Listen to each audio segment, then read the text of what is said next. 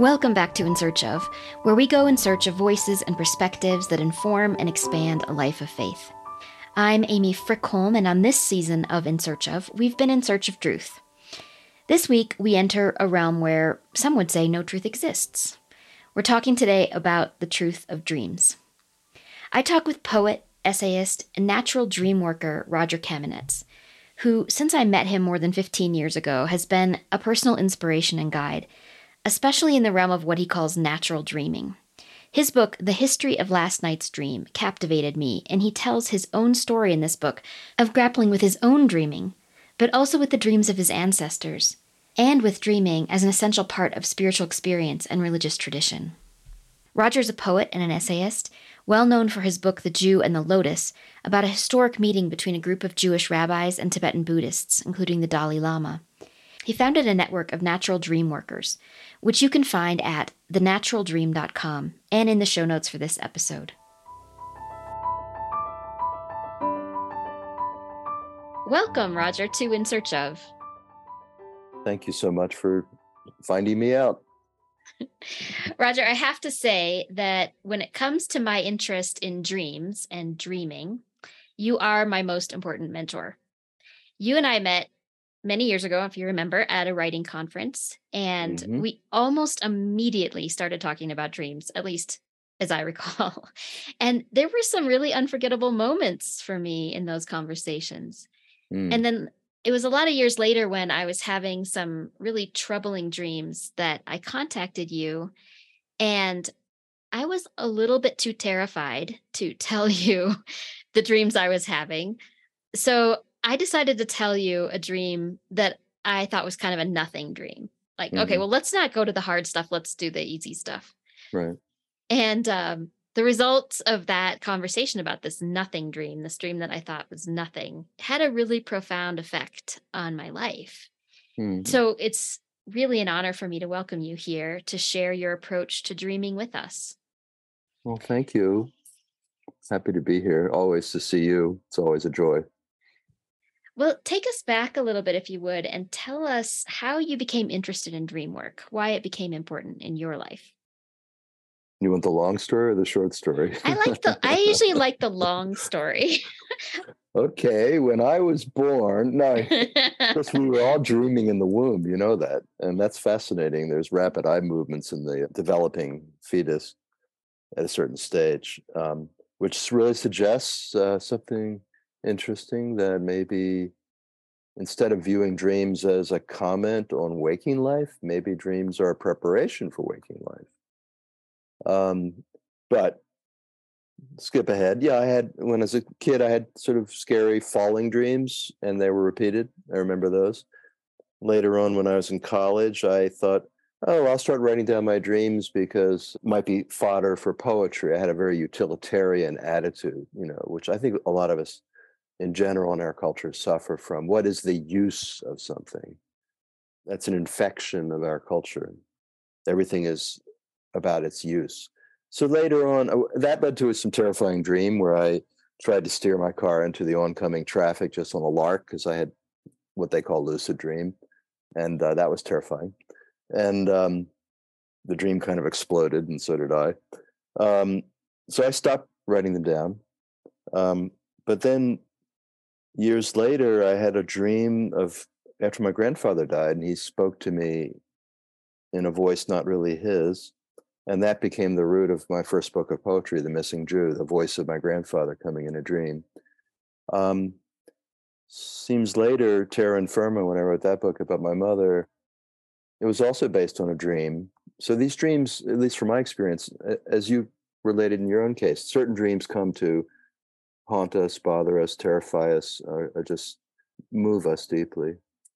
After I wrote The Jew in the Lotus and had met with the Tibetans and, and that meeting between rabbis and the Dalai Lama, it was very striking how the Tibetans used techniques of contemplation of images. And they consider themselves a people of the dream, as, as in a way the Jewish people are a people of the dream, because of uh, Joseph and Jacob, the great avatars of the dream, right? We have these archetypal figures who one's associated with the dream as revelation and the other, the dream as uh, interpretation. I got curious about that. I met with a dream teacher, uh, visualization teacher named Colette Aboulker-Muscat in Jerusalem, who is an heir to a, a, an old Kabbalistic tradition of the Kabbalah of light, as they call it, from Girona in Spain. Um, and then I met a, a, a, former postman who taught me everything he knew about dreams, which was quite a lot. His name was Mark Bregman. And um, that got me into the dream work. And um, after a while, after the book came out, um, I, I was interviewed by Oprah Winfrey. And, and the main point about that is that a lot of people came to me to talk to talk about their dreams. And really over the last um, 15 years, I've had this incredible privilege of just spending hour after hour listening to people's dreams. A lot of people think of dreams, other people's dreams, as somewhat boring. And I understand that attitude, but it's for me, they're just an endless source of fascination. And then deeper, I think, um, wonder at this capacity we have, all of us, to spontaneously produce these powerful images that can move us so deeply and return us to our heart, to our soul. So that's that's the long version. I bet you there's an even longer version. Well, probably, yeah. Sorry, yeah. Was, yeah. That was long enough. Well, I wonder, just maybe tell us a little bit about the book, The History of Last Night's Dream, which sure. you came out with in 2007. Right. So that book came after uh, I met Mark, and around 2003, I started working with individuals. Then, after the book came out, I, I began working even more, and I separated from Mark's uh, group and started my own group, essentially of practitioners. That happened in 2014, and the book was very ambitious. It, it tried to give a history of dreaming from the Book of Genesis to Jung and Freud and beyond and it, it touched on the rabbis and the church fathers and so the role of dreams in early christianity for instance and the book of acts both the power and perhaps the mm, fear of dreams that runs through our western traditions but especially judaism and christianity um, and then the second part was my own journey in dreams. So the two books were kind of the two halves were sort of married together. Um, and that was really a remarkable journey and then i'm i'm still on. Do you feel like you mentioned how your own dreaming your own engagement with dreaming has deep roots in judaism. Mm-hmm. how important is religious tradition or one's own religious tradition in how a person approaches their dreams that's a really important question. I just find for me that language the jewish language is is deeply inculcated me from childhood and and so yeah naturally it it it's a reference point. But dreams themselves are not belonging to any particular religion. I, I would say the dream experience underlies all religion and so in that sense it's it could be accommodated with whatever language religious language you speak or don't speak and i work with people all all sorts. Um, but ultimately, ultimately, even though they might come to me originally um, for what we call psychology, for healing, for therapy, and dreams really do provide tremendous healing by bringing us to a depth of feeling. The practice deepens to what is generally called spirituality. And I I want to point out that the word spiritual really in its origin has a lot more to do with imagination than we often think. And I prefer the term imagination to describe what, what's going on here because it's somewhat neutral and also uh, it's related to poetry, which of course I'm a poet. So um, just, you know, at the root, we, we spontaneously create images when we sleep. And um, these are uh, experiences of imagination that in themselves even even just without doing anything just noting our dreams is so remarkable that we have this gift in each one of us and we don't value it we don't say hey wait a minute i'm, I'm a person who dreams we take it for granted. There's no wonder about it, or there's no, oh yeah, I had a dream last night, and maybe it'll make you laugh. But no, I mean, if you explore it more deeply, it's like, wow, how could it be that such a, I mean, I couldn't have thought of that on my own. How, how could it be that this just presents itself within me? So there must be something in us that is a source of spontaneous imagination. And to me, that's that's a sacred that leads us to the sacred. I'd love to hear you talk a little bit more about your approach to dreaming. How how do you go about this process? What are you looking for? What what's mm. unique about your approach to dreaming? How do you how do you do mm. it? Yeah, I don't know if it's unique or not. Ezra Pound said, "Go in fear of abstraction." Well, I would say, you know, as advice for writing poetry, and I would say, go in fear of interpretation. So what I mean by that is immerse yourself in the experience of the dream. Treat the dream experience seriously and notice it more deeply. Um, so we focus on the sensual and felt experiences and dreams, and we put aside the storytelling of the dream point of view.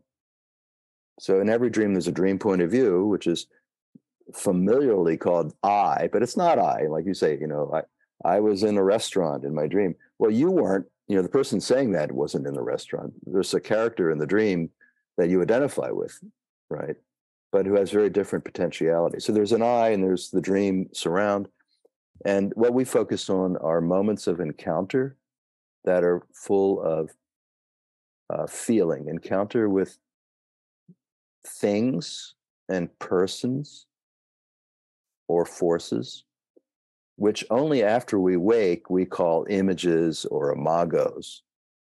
In the dream, they're not, you know, if you see a lion in a dream, it's a lion. It's not an image. It's not a symbol. It's an experience. So this is why we put it not totally against interpretation. We put it to one side for as long as possible and immerse mm-hmm. ourselves. Okay, how close were you to the lion? I had a dreamer once tell me I could feel his breath on my face. Okay. What were you feeling in your body in that moment? Oh, my heart was pounding, terror. So these intense moments of encounter are where the healing, the medicine in the dream, mm-hmm. that's the site for the medicine. And so, um, you know, putting aside our story, the ego or the I is a story making mechanism, and it is mechanical. And everything we see, it's it's like, is that a threat to the ego, or is that helpful to me? Do I like this? Do I not like this? What's in it for me is sort of the ego's question. And so everything, even inside the dream, the habit of the ego is still there for a long, long time. You know, someone's driving along and they see something miraculous a nine foot tall giant lying by the curb did you stop i asked oh no i was i was on my way to work i was in a hurry uh, well in the dream you're not on your way to work right so the habits of the waking life point of view filter into the dream and contaminate it but what we can do is okay let's stop the dream there let's see the giant. What do you feel seeing this naked giant? It happened to be a naked nine foot tall giant. Um, okay, get the feeling. C- could you get out of the car? Okay, some people can do this, some can't in the beginning. But then you can really deepen and experience the feelings that were there for you in the dream, but that you might have done a drive by and missed. So that's so part you can of kind, technique. you can kind of like redream. You Absolutely. Sort of redream it even as you're right. waking.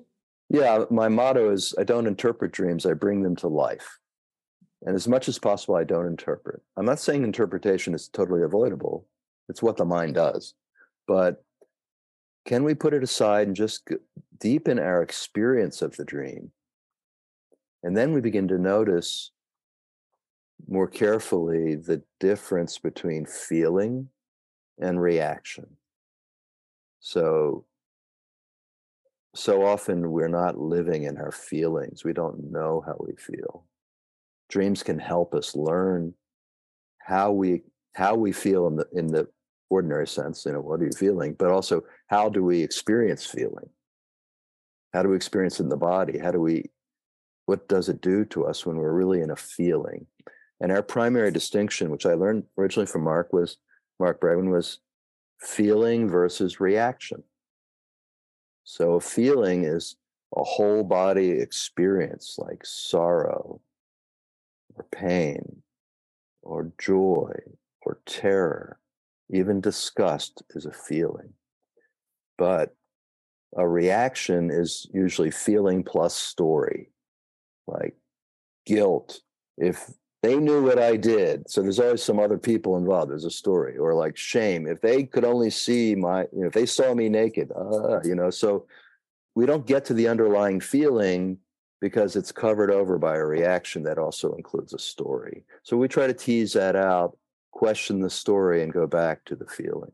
That that that's the basic mm-hmm. of it. So then in that case, what what do you make of truth in relation to dreams? What what's mm. diff what kind of truth is available in a dream and um how, how do you how do you read that well the truth is the truth of feeling to begin with feelings are how we know the truth of a moment but only if we can discern the difference between feeling and reaction that's where it comes back to right because you're not really feeling something let's say um you know someone well, let's put it this way the deepest feelings of wonder, awe, terror are on a continuum. I call them a harmonic. Someone would say a spectrum, but I prefer the musical analogy. So they're on a harmonic, and we can feel them with greater or less intensity. And clearly, it's fundamental to spiritual experience to be able to feel all. And that means we also have to be able to feel terror, right?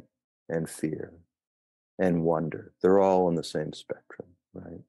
So, or harmonic. Um, if we can't feel those things or don't allow ourselves to feel them, then we're not in primary imagination. So, in primary imagination, we have these experiences that have a, a sense of awe or of great joy, of great love. And um, when we're not in primary imagination, when we're in the waking life profane, we don't have those experiences. So we have to have a certain kind of consciousness. And our dreams immerse us, potentially bring us to that place and allow us to experience it, and then give us a template so that we can begin to live with awe and wonder and pain and terror in waking life. All, you know, notice that a lot of the feelings that are fundamental are ones we tend to want to avoid right? Yes, yes, definitely. Right. But I don't view feelings that way. They're all they're all necessary. And if we try to cut out some feelings, oh, I like this feeling, I don't like that. It's like trying to play a piano with only the black keys. We need all the keys. We need the whole range. And when we start to shut down, avoid certain feelings, we end up dampening all of them. Right. And then what happens is instead of feelings, so for instance, well, one of my jokes is the cure for anxiety is terror. because when you are in anxiety, there's always a, a story element about the future. What will happen if, you know, someone breaks into my house? There's a guy outside. What will happen if someone breaks into my house? And so often in a dream, there is a guy outside and he does want to break into your house, but he's an angel. You just don't realize that, right? Because you're applying your waking life thinking.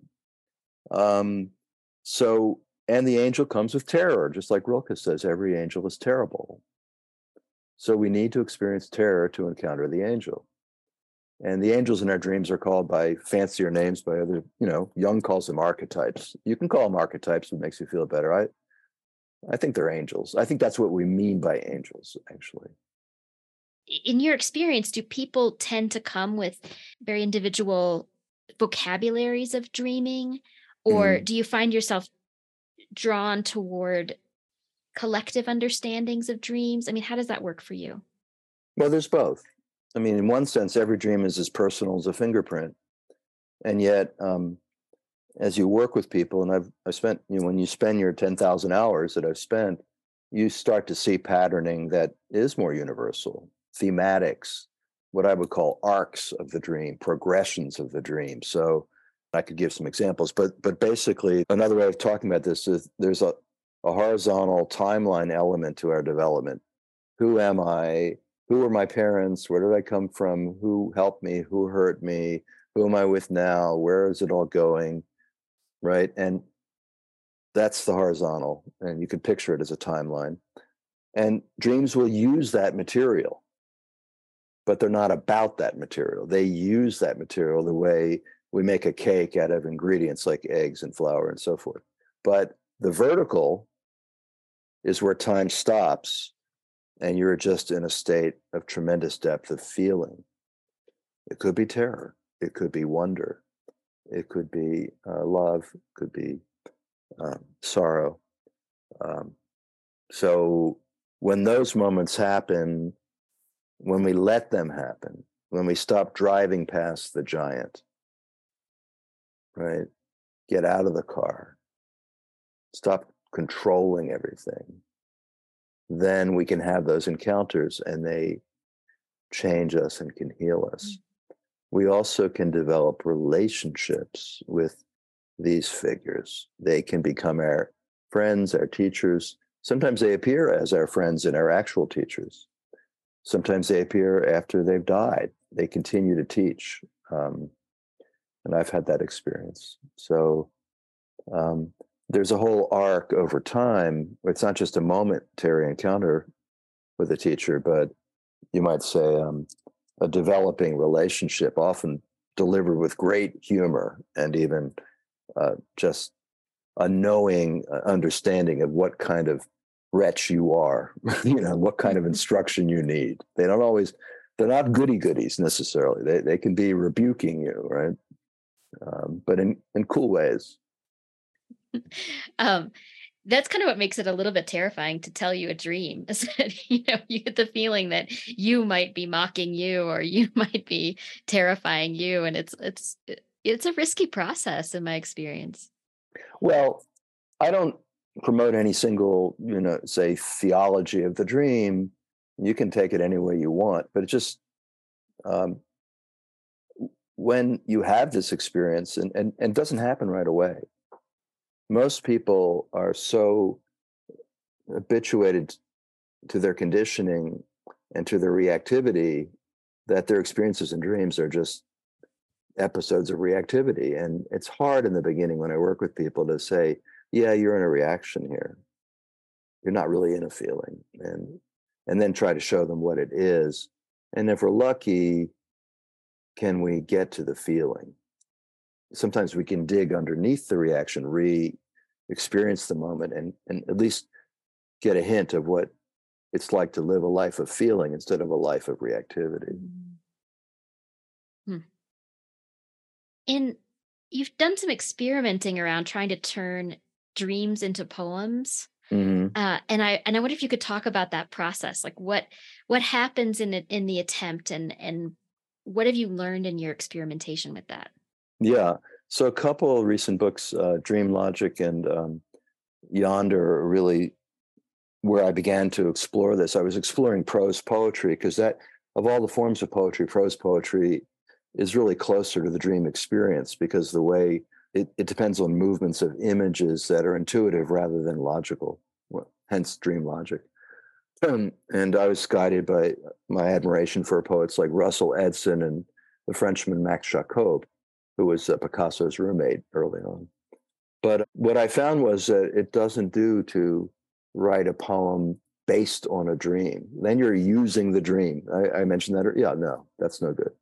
But rather, what I found was that since I already had the habit of writing down my dreams as soon as I woke, um, one night I, or one in the middle of one night, I said, I think I'll just write a poem instead. But I was in the flavor and the perfume of the dream in that mind state of deep imagination and the poem came out and you know i began that as a practice and um, it was a great way to start poems um, so a poem is not a dream written down it's not no. like that it's not a tr- it's not a transliteration it's it's something else some some other form Well, I'm writing an essay about this, and um, you know, sometimes you know we have a poem will actually appear in a dream. I had a dream where a, a dead friend came, and he was holding what seemed to be a book of my new poems, although I hadn't written it yet. But that's also something writers dream about, right? And it was weird because the the cover was on the back of the book and the blurbs are on the front. And that object just meditating on that object itself you know it's like huh am i one of those people who are so concerned about the praise and the promotion that the cover is actually on the back and the blurbs are on the front? Is that yeah i mean i could feel that. I got that you know? No words just you know? And um later on in the dream i was holding the book and reading it. And there was this poem and in the dream experience it was so beautiful and i was reading it out loud and as i read it the words were rising into the air. And it was wonderful. And when i woke i could only remember one line which was a great tease. The line was we only we only see only as we cross and, and given this was from a, a friend who had died it was really quite a powerful single line. So, of course, Coleridge wrote Kubla Khan in a kind of dream state, drug state.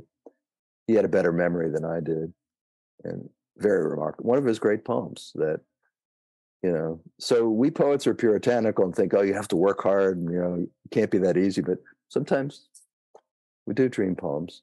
Although that even if you had that one line, then you have to start to build around it like a oh of... i did. I wrote a poem. Yeah. Uh, yeah. And I, I, wrote an essay about the dream. So it's all working together. But i think to answer your question even that experience is different from you know using the materials in some conscious way or, or writing a poem uh, about a dream. This mm-hmm. other method worked much better to write in the mood of the dream in the feeling of the dream not even, yeah, just like the, in the state of consciousness that Tibetans call dream mind.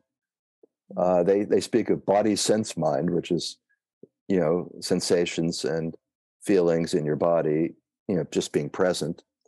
But dream mind is another kind of consciousness, and to enter into that consciousness naturally, and then kind of when you wake up, we're still in it for a little bit. If you don't like rush out to do some errand or pay attention to the news on the radio or whatever. You just stay there for a little longer. You could just stay in that consciousness, and it's a very creative um, place. Notice that nothing we're saying has anything to do with interpreting a dream. I'm talking really about the experience of the dream itself.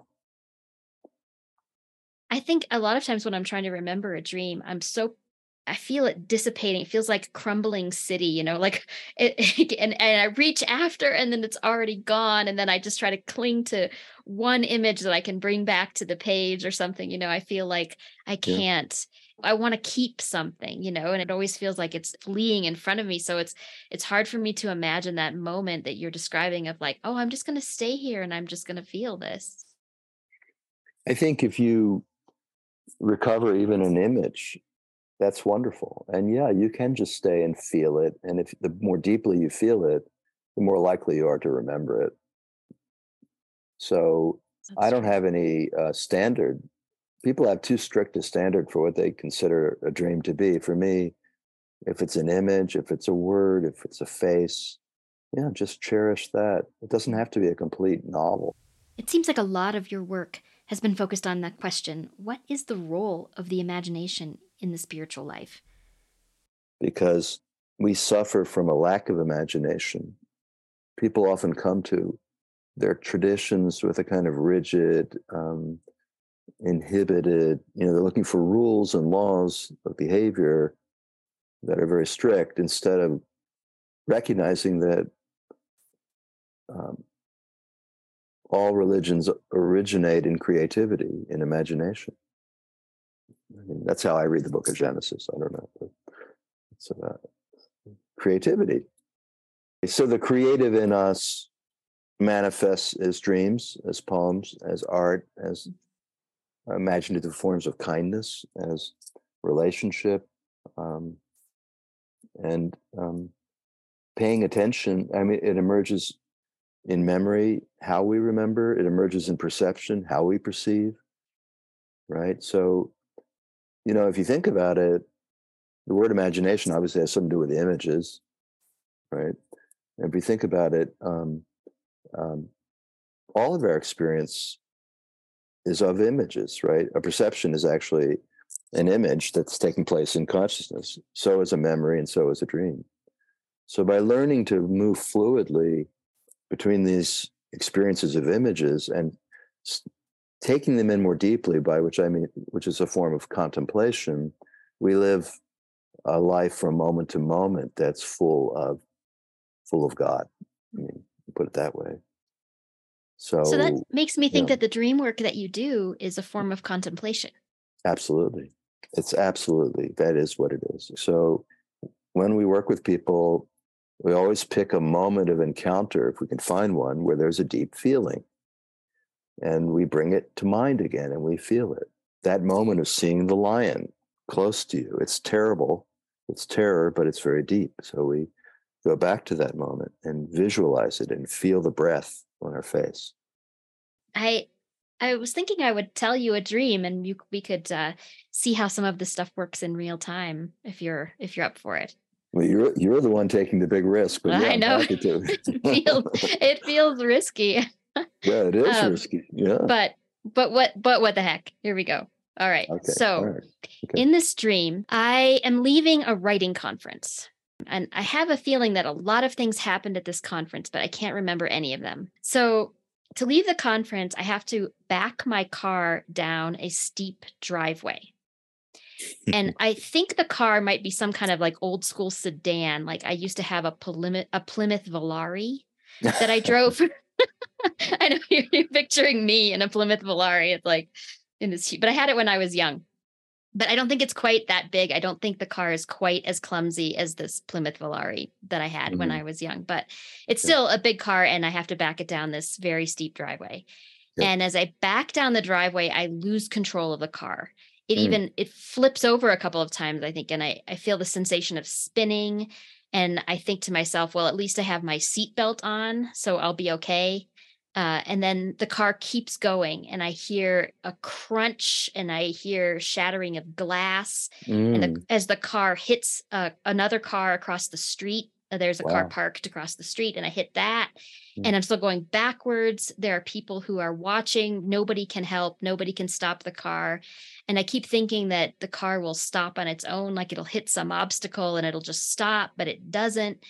And then um, it, it mm. feels kind of like the worst thing keeps happening like as i'm backing the car down the street and then i'm the car is now backing down a wide tree lined street and it's still out of control i see a fork in the road and i think that what i have to do is try to steer the car uphill so it will stop mm. and then i'm at the neighbor's house where i crunched the car and we are standing in the garage um, mm. My perception is the neighbor is an angry man. He's strange to me. He's angry about me crunching his car, or he's angry anyway. And I think mm-hmm. there's also a woman nearby, but I don't get the feeling that she's angry. Mm-hmm. And I'm surprised that no one has called the police. And I think that I need to do that. I need to call the police. So I take out my phone, but I can't figure out how to open it. I can't figure out how to turn it on like it might be dead or I've forgotten how it works. Right. And I'm I'm trying, I'm trying, and now I see that the phone is actually a cucumber. and I try, I try to, and I'm still trying to open it, even as it's a cucumber. Right. And that's that the dream. Mm-hmm. Mm. It ends with me trying to open the cucumber. Wonderful. And how do you feel about that? The cucumber, the opening. I feel frustrated. Right. I, I can't open it. I can't. Right. It, you know, right. I, keep trying like pry it open. And so, how do you pry so, open a cucumber? Well, you can't. I mean, obviously, you, you're trying to do something absurd. So right. they don't. They're not letting you have any control. No. The dream is not right. You can't control the car, and you have all these schemes and plots to control the car. None of them really work. And um, in the end, you're trying to call the police, turn yourself in, and no, you're not allowed to do that either. And so there's increasing frustration. Um, in the beginning, you said you were at a writers' conference. hmm How do you know that? Does the dream start in the writers' conference, or does it start in the car? I feel that it starts in the writers' conference, but that all those people or conversations or whatever was happening there are just are gone. You don't have I can't recall them. I can't no memory. So, what's the first vivid thing you remember? The car, car in the driveway? right? I'm going to suggest that it's possible that this is an example of story making that um, you didn't actually experience the conference, but that you kind of add filled that in because there's a blank spot there, and Mm. you know, like where was I leaving from? But the dream Mm. really starts at the head of a driveway backing down. Now, um, well, there's so much to think about this, but did you do you have experiences of that of backing down driveways? Like you live in the you know where it's icy and cold sometimes. Yeah. Is that is that an issue? Not here, um, but I Mhm. when I lived in South Dakota, uh, the house that I'm backing down from in the Mhm. dream reminds me of that driveway. There was a very steep, kind of a driveway with a twist at the Right. top. So I Right. lived there when I was maybe, I don't know, uh, 16. Okay. I lived in that house. And is that when you started driving? Think I had started driving before we lived in that house. Oh, really? So actually, the feeling in the car of backing down a steep driveway, you can't really see exactly where you're going. Um, what do you feel in that? If you just stop the dream there as the car's starting to go down the driveway, what does that feel? Does that have a feeling? Fear. hmm I think you there's a real fear of anxiety or a fear of inadequacy, kind of like a fear of I'm not going to. Ah, Other people can do this, but I can't. okay. I'm so not note, so notice this right here. This is what we're saying that a reaction is a feeling plus a story. So the feeling is fear, but the anxiety has this story which piles on with all this stuff about Totally. you know you're inadequate, you're not a good driver, blah blah blah blah. Right. So Other people notice- can back down the driveway. Yeah. Wow. Oh, really? Oh, Oh, interesting. yeah. Okay, so that what begins to happen as you work dreams is you start to the first thing we try to do is separate. Just say, well, what does it feel like just to be backing down driveway? Can you just stay with the feeling and drop the narrative? You know, the the linear horizontal narrative, which is but you could call it story, or you could call it, you know, Amy's same old story because it's a very familiar story that you probably reiterated many times in your life, maybe many times in the last week or the last day. I don't know. It's this narrative that always confirms itself. I call it a self story because it's a story about the self, but it's also a story that the ego generates about itself. All the stories our ego tells are not good stories. Sometimes the ego is very happy generating a story that says, I'm a dick, you know, I'm a schmuck, I'm no good Right. right? So that's your story here. Yeah. Right. But the feeling is like my heart is racing to my throat. right. I'm trying to Right. manage the mirrors. I'm trying to you know, Right. get It's- the car in line. Right. But even there, let's let's just say even there you are trying to do something to manage the feeling. And this dream is showing you how you handle fear. And like, is there anything I can do to make it a little better? You know, can I adjust this or that? But that's not dealing with the real issue. And then the story comes in and says, yeah, this has happened to me before. It'll happen to me again because this is the way I am, blah, blah, blah. So why is this happening? And so forth. None of that is the same as simply just be in the feeling. I'm in a car, it's rolling backwards, and I'm gradually understanding that I absolutely have no control, which is what happens, right? All my efforts. So just feel that for a minute. It's rolling back, it's rolling down the hill, and now it's rolling down the street. Just let go. I, I have no control here. What does that feel like? Just okay, I haven't that's the reality. I have no control of this thing. And um and I'm terrified. My heart's pounding. My heart's pounding. I feel the the spin, you know, like when I flip over a couple of times. Uh, so oh, the car flips over. Yeah, it feels it flips over twice or something. Okay, like so that, feel that times. now. Feel the car flipping over. You clearly have no control. There's nothing you can do. Right? There's no story in that moment. That's the see, that's the relief. There's absolutely no story there. There's no longer a story about inadequacy or mistakes you've made or what other people think or what other people can do. In that moment of terror, story is reduced to a minimum. That is what I would call, I say that a dream is a poem disguised as a story. When we dial the story down to zero, the poem emerges, a moment of terror.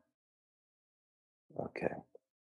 So this terror is in all of us, and it's in you. The dream brings you to that terror. And that's the important gift of the dream because we hide from our terror, we avoid it, we plan, we make, you know, we try to keep in control, right? The great thing is you're losing control. This is good. it's tiresome to be in charge all the time. It's tiresome to have to rely on yourself. And this story you tell yourself is also a bit tiresome because it's not true. You talked about truth in a dream. The truth in your dream is the feeling of terror.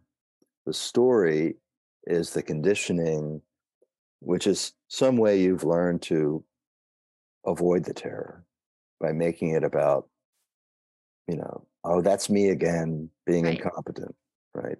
Right. Well, I know you, and it's a false story. I think you know it's a false story, but it's your way of responding to the terror, and it turns the dream away from the immediacy of the physical and emotional moment to something else, to the history or whatever. Or the other way it works horizontally is relationally to these imaginary people who are all always on top of it and always in control and always perfect. Right? Like, where are those people? Because I've never seen any of them.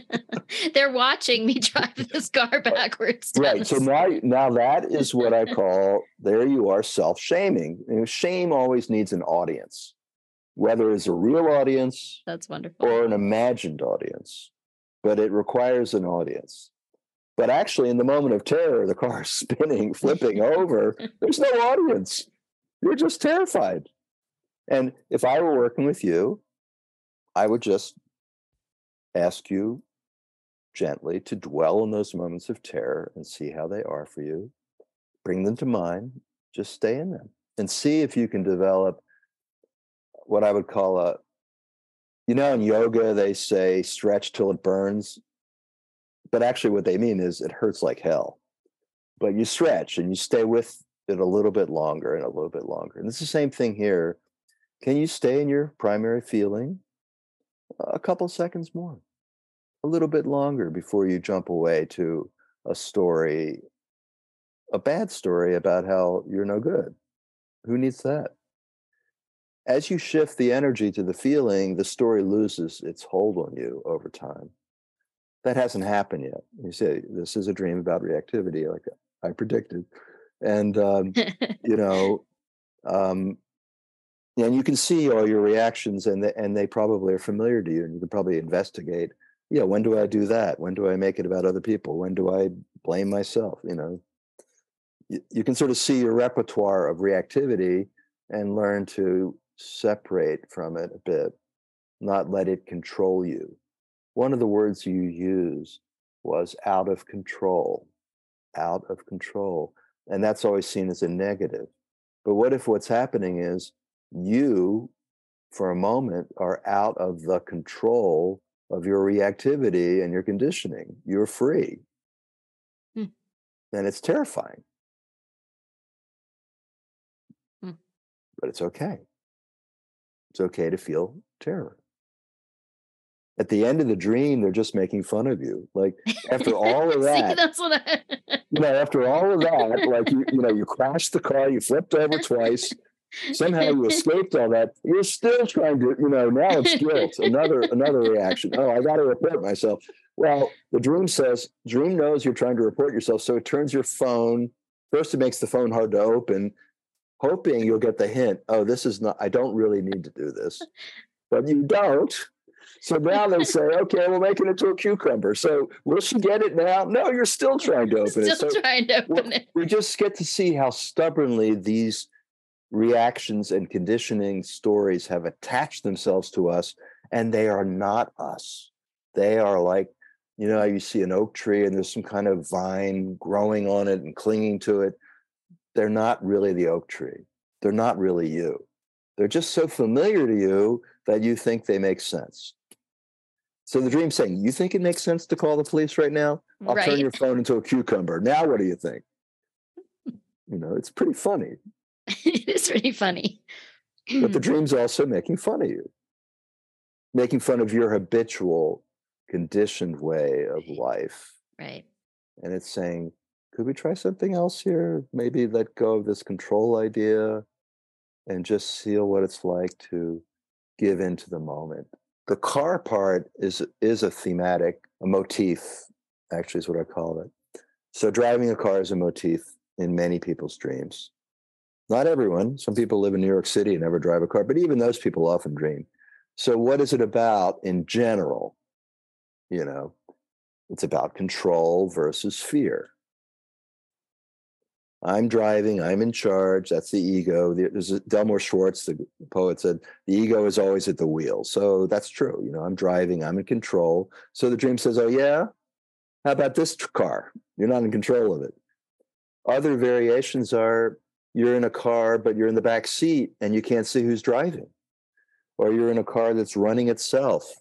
Um, you know, you're in a car that suddenly becomes a kid's car. Um, so many different variations of the same theme. So when I mentioned um, the dream about the giant, and she told me she, she couldn't get out of the car or stop because she's on her way to work, you know, her means of control has to do with work is 100% the most important thing in the world. No matter what miracle I might pass by, I can't stop. We're driven in that way. So, so this Mm-hmm. thematic of the theme or the motif of a car often bears on this issue of control. And you might ask yourself this fear I don't know what the fear is about right now in your life. You had the dream last night. But if you dwell on the feeling of the fear, I guarantee if you just do that meditation, just meditate on the moment of fear. You don't have to schlep it out, just do it for a few moments every day. You could do it in a morning practice if you wanted to. Over time, other feelings will come up and you'll understand. What I try to do, this is really hard to do. And I've only come to learn this, you know, over the last few years is instead of viewing uh, dreams from the point of view of life, I try to view life from the point of view of the dream.